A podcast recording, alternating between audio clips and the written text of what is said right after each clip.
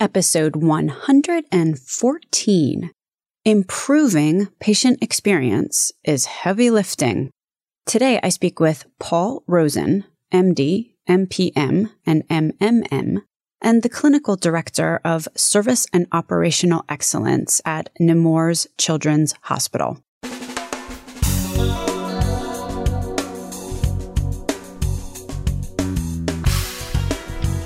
American healthcare entrepreneurs and executives you want to know. Talking. Relentlessly seeking value. Just exactly how do we redesign the patient experience so that the system supports patient satisfaction and not all the weight falls on the shoulders of the doctor or other providers?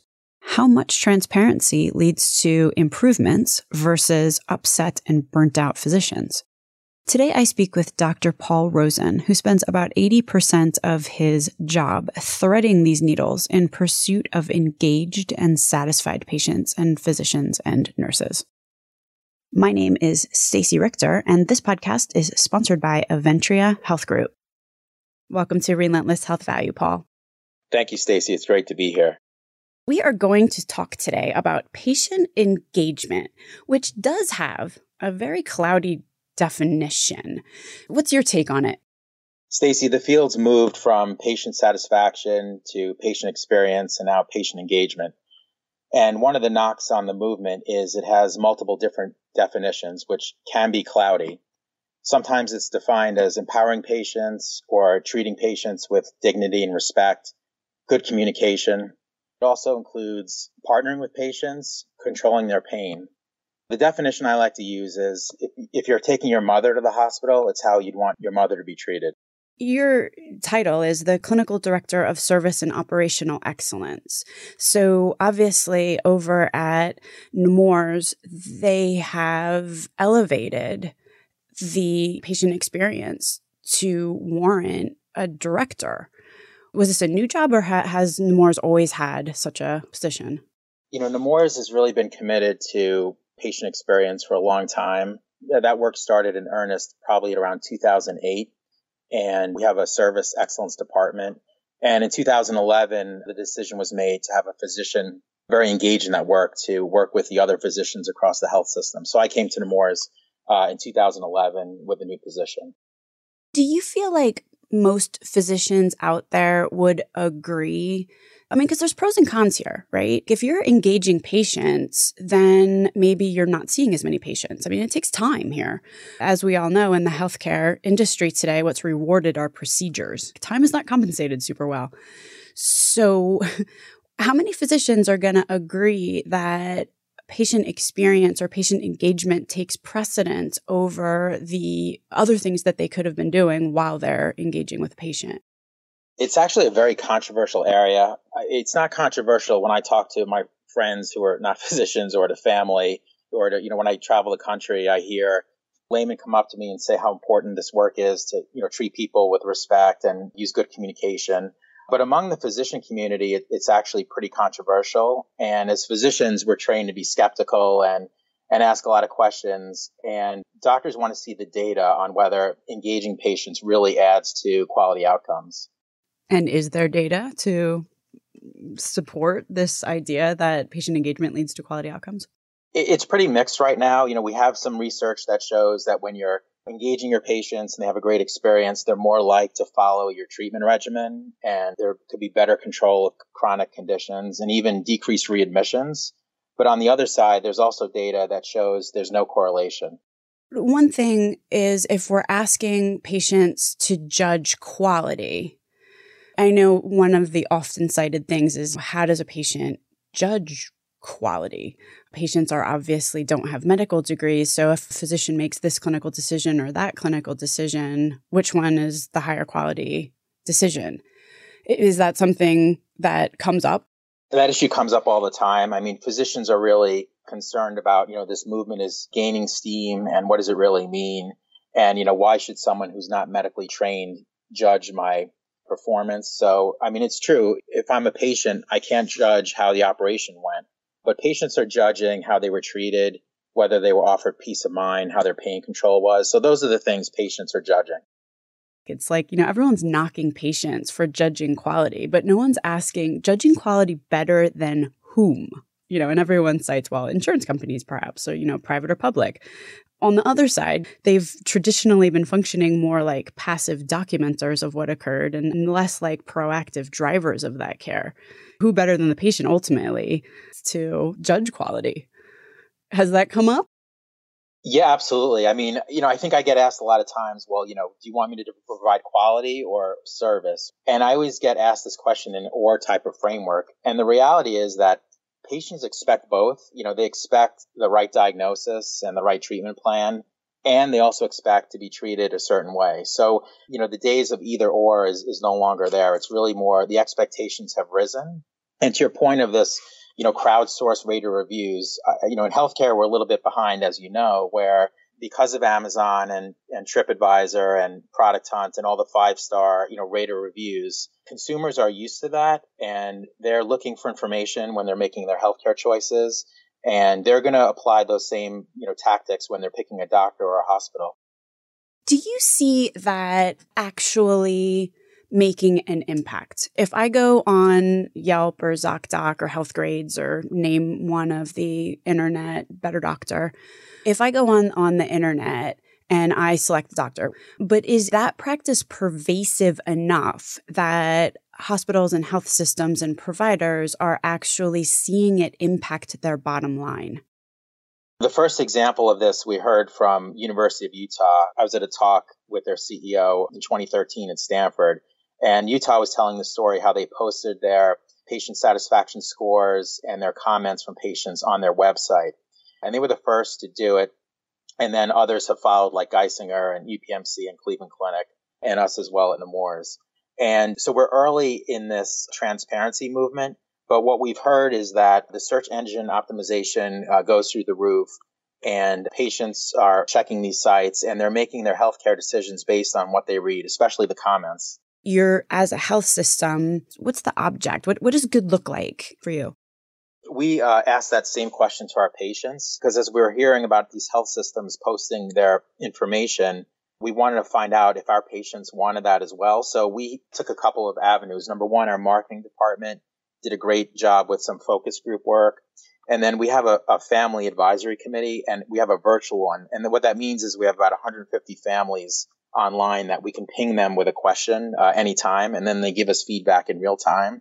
So between the marketing team and our uh, virtual family advisory, we just said, you know, this is the data we have. This is the information we have. Which pieces of this do you want to see? Do you want to see scores? Do you want to see comments? And the answer was yes, meaning, you know, share share the information. We need this stuff to make our decisions. So we took a couple years to roll this project out between twenty fourteen and twenty sixteen.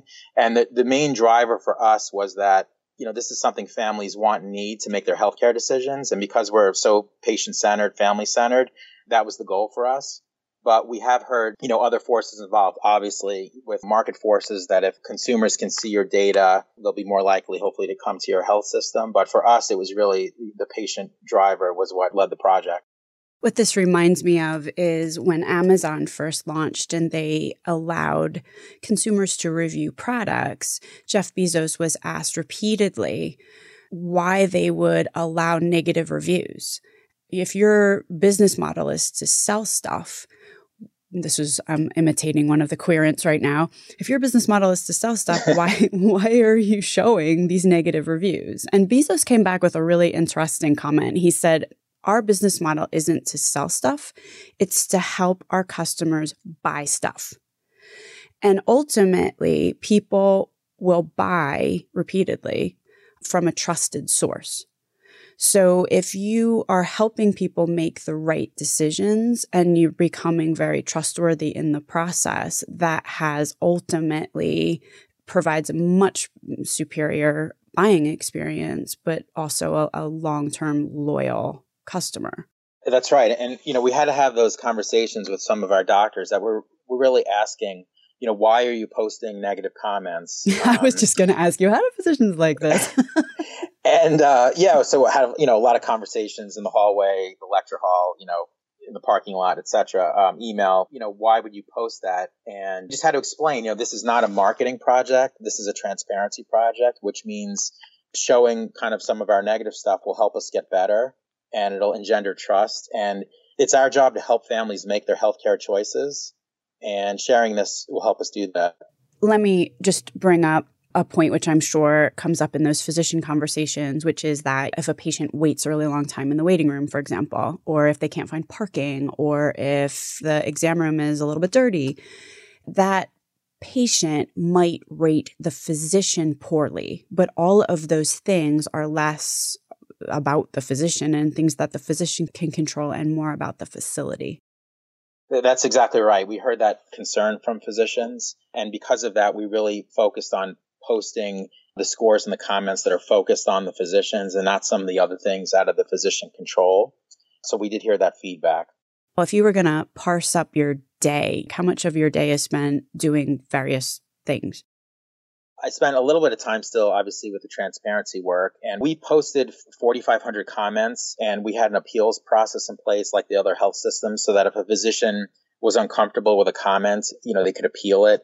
So we have a couple, you know, physician reviewers, and out of the forty-five hundred comments, I think we had twelve appeals. And so really, at least with our rollout, it went pretty smoothly. And then in terms of the rest of my time, I guess I do some different things. I spend a lot of time shadowing patients. What that means is I kind of meet them in the parking lot and then walk with them through their experience. And I look for defects in our system. So I look to see if patients are getting lost or how they're doing with their doctor. And then I also spend a lot of time shadowing physicians, which means are there opportunities for us to design a better service so that the doctors have an easier time delivering care?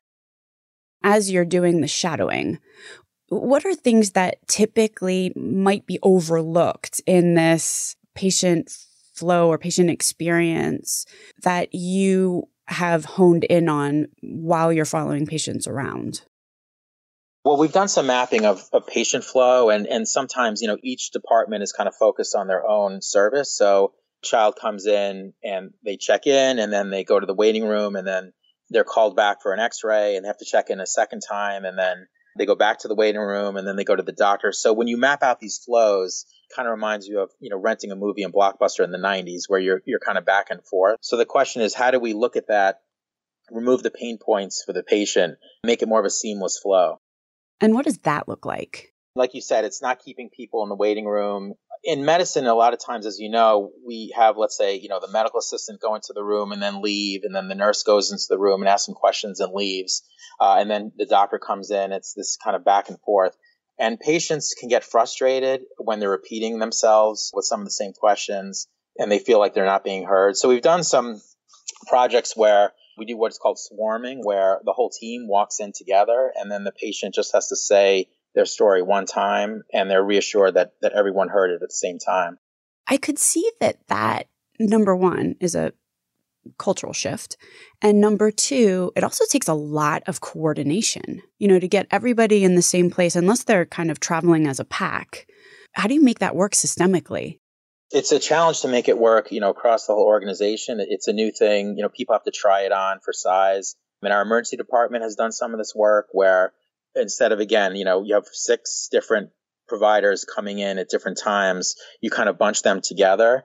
Uh, it was a project to, you know, get the nurse and get the resident and, and get everyone together to go see the patient together. But, um, you know, we've heard the feedback from families that they've been coming for years, and, and it was the best experience they've had. So we think it's a worthwhile project. How exactly do you go about this? What does your process look like? The, you wander down to the E D one day and you're like, hey, guys, we're going to try something new. Uh, you know, a little bit of that. I mean, a little bit of, oh, no, here he comes again, you know, let's hide. But um, we, we have an organizational focus on improvement, and, and we adopted continuous improvement and lean a few years ago. So from the board and C E O and our senior leadership, improvement work, continuous improvement is is very supported. The leadership picks teams to work with and patient flows and, and, and areas to look at, like emergency medicine and the operating room and other areas to work systemically. And then whenever a physician or anyone reaches out to me and says, you know, you know, I'm struggling with my patient experience, or, or can you do some work with me? Of course, you know, we do a lot of, you know, coaching and mentoring one-on-one. I was also going to say, you know, because there's two sort of pieces to this. One is a process component, obviously, that if patients are waiting a really long time or can't figure out how to get from one department to another, that's not necessarily something that a provider is or a physician is going to be able to fix, especially unilaterally. On the other hand, there are certain things that happen, obviously, within the exam room, which are equally important. What does leveling up look like from a personnel standpoint? Yeah, I mean, it's a little of everything. It's it's certainly coaching, and we do training. And it's also looking at our data. So, you know, you mentioned before about, well, if you come to the waiting room, that'll kind of pollute the, the experience with the provider. You know, we looked at it, we get twenty thousand surveys a year just in the outpatient side. So we looked at surveys for the last three years. So we looked at sixty thousand surveys, and we learned that what really drives the overall experience is, yes, like you said, the interaction with the doctor, also the cheerfulness of the practice and the fact that the team worked together. When we look at the data, you know, we get these learnings, and then we try and pivot our training towards those things as well. And how do you know what to focus on and what to disregard? And I'm thinking of the consummate example right now, which is patient comes in with a scratchy throat and demands an antibiotic or demands a C T scan or demands an opioid for their, their pain management. And then they give a really crappy review because they didn't get what they thought they needed. You know, how do you sort through and figure out who actually was doing the right thing, although maybe not in the, I, I don't know, but how do you sort through this? You know, that's a major concern of many physicians, that you just want me to, you know, give a prescription that's not necessary, et cetera. And it's especially contentious because a lot of physician salaries and bonuses depend on their patient satisfaction scores. But, you know, no one in the in the patient experience field would approve of writing a prescription that's not indicated or ordering a test that's not indicated. I mean, the hope would be that it's a conversation and it's a partnership. And if you're not, you know, ordering a test or explaining why, and then hopefully with that explanation, everything will come out positive on the other side. But it's true. I mean, it's a real concern of physicians. On the positive note, I mean, patients in general really skew towards the higher numbers with their rating scores. So I, I think some physicians are, are worried that they'll get these low scores. But in general, when you look at, at the data in, in aggregate, the scores are, are skewed to the high end. If a patient comes in insisting that they need an antibiotic and the physician, you know, explains why it might not be the best idea in the world to, or not indicated at all, actually, that a patient will likely reverse their thinking, that, that patients are malleable and, and open to, obviously, experience that a physician, you know, why they're there in the first place. It kind of depends. I mean, if you walk in to see me, Stacey, and I walk in the room and I sit down at the computer and I don't introduce myself and I'm not smiling and I just start typing away and I, and I you know, over I look out over the computer screen or, or not, or, you know, you see my back and I say, you don't need this antibiotic. It's just a virus, you know, versus versus if I, you know, kind of welcome you and, and make you comfortable and, and we're able to talk and get to know each other and then have that conversation. So it's really the context of the whole experience. It sounds like it kind of goes back to what we were talking about before with this trustworthy thing. You know, like if I feel like you are, as a physician, caring for me, or that the patient feels like they're being cared for, and then you make a suggestion, which might be counter to what the patient originally thought, that it's taken in the spirit with which it's intended. Yeah, it's interesting. When you look at consumer surveys, what do patients want from their doctors? So you do see things like good training and knowledgeable and up to date on the latest research. But the issues that really bubble up to the top are treating me with dignity and respect, caring, listen, took me seriously. Those are the items that bubble up to the top of the list. And you know this because you've looked at just countless patient surveys. So you really can see what the trend lines are. Yeah, there's there's consumer surveys out there, and consultants put these reports together, and then we have our own data. You know, we're we're a pediatric health system, so we really look at our data on a regular basis and and try and get some learning out of it. And then there's also these startups, as you know, that are coming out, where um, the startups are mining Twitter and social media data and looking on the web at what patients are saying about doctors and hospitals. And then there's a new there's natural language processing, which is sort of algorithms that look through these patient comments and look for deeper meanings within the, the patient comments.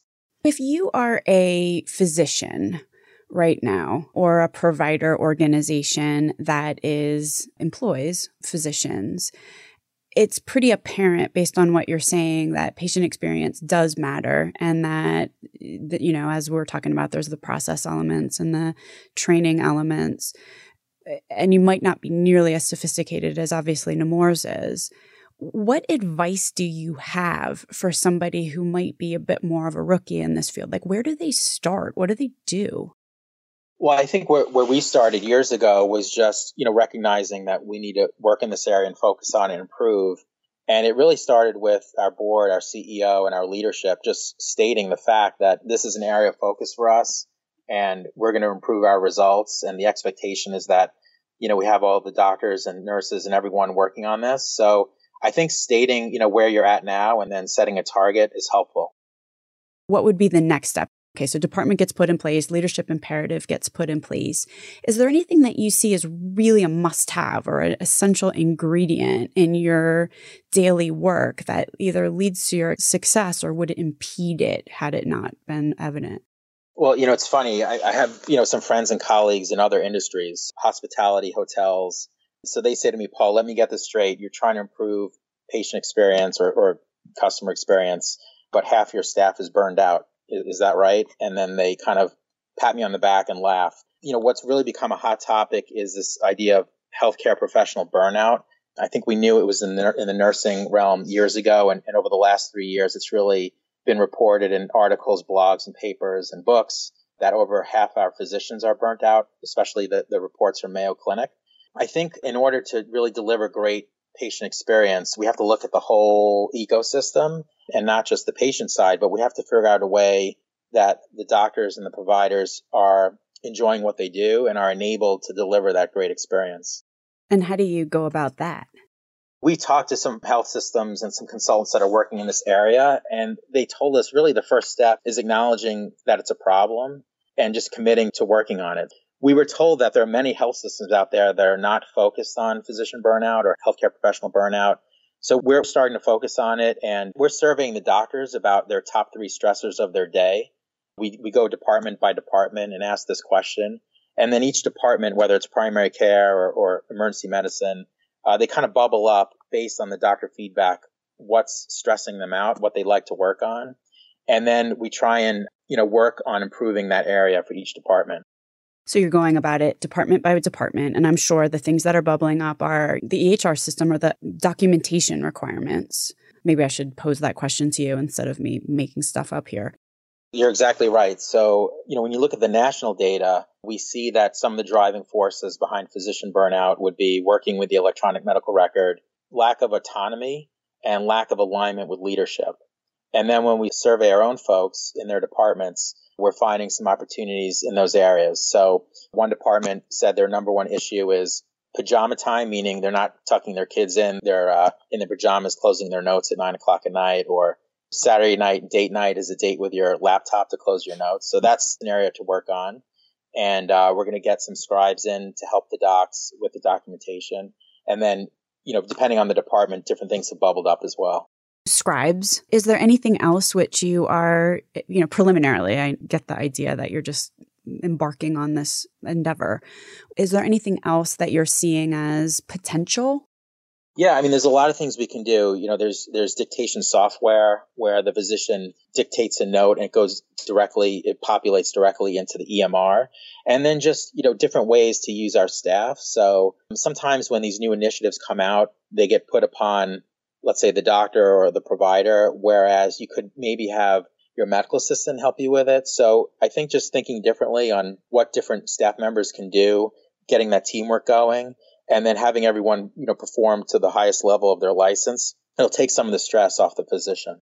You know, I know in, in certain organizations culturally, kind of got the office and they've got their little fiefdom, and they're not super inclined necessarily to, let's just say maybe their motivation is a little bit less about patient experience and a little bit more about protecting their domain. When you're talking about changing how clinicians work, whether it's a nurse, a physician, a nurse practitioner, a physician assistant, I mean, physicians, you know, they get in their, you know, and, I, and I'm one too, and I, you know, you get in your habit of, of how you work.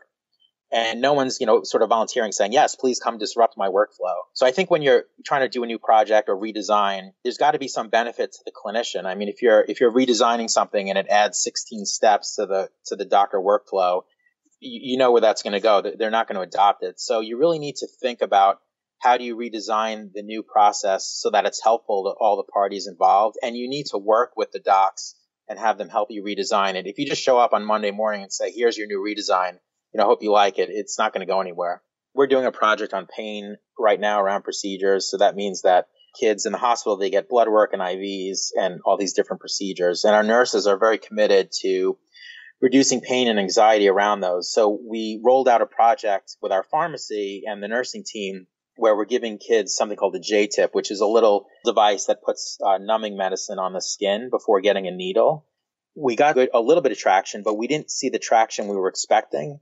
So what we did is we just shadowed the nurses to look at their workflow and realized that, well, in order to, you know, get the J-Tip, they have to go to the Pyxis and they have to enter this into the computer, and it's just kind of step after step. So once we learned what the pain points for the nurse was, then and remove those, then we really got more traction on, on doing the, the new procedure. So yeah, you can't just go to a clinician and say, here's the change, and, and you really you really got to design it so that it's not adding to their workload.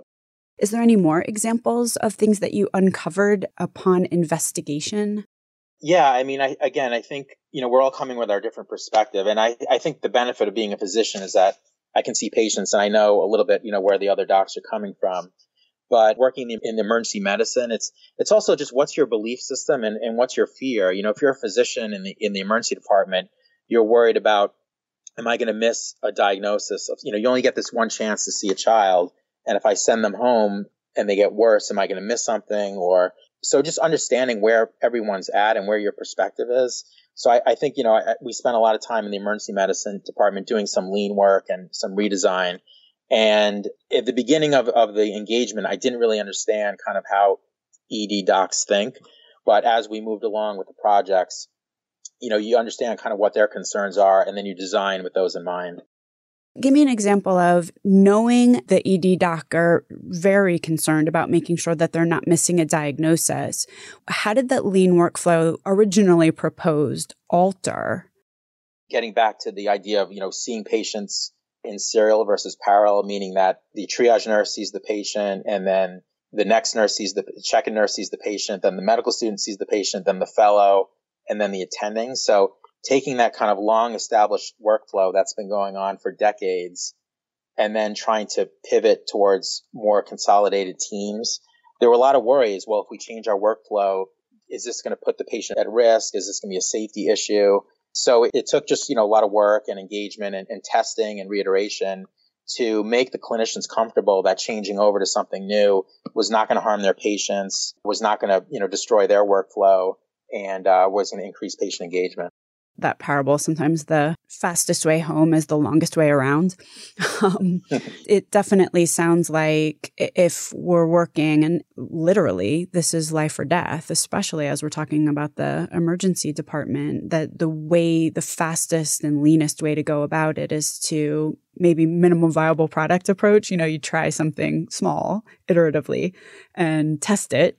Make sure that everybody on the team agrees that this is the right thing to do and that patient care is actually improved, not compromised, and then iteratively move forward. Is that kind of how the process looks? No, no, you got it. I mean, you just you just have to work with people and, and work with the clinicians. And, you know, the lesson I've learned is you can't just have this kind of patient-only approach. You really got to think of all the other players in the, in the ecosystem.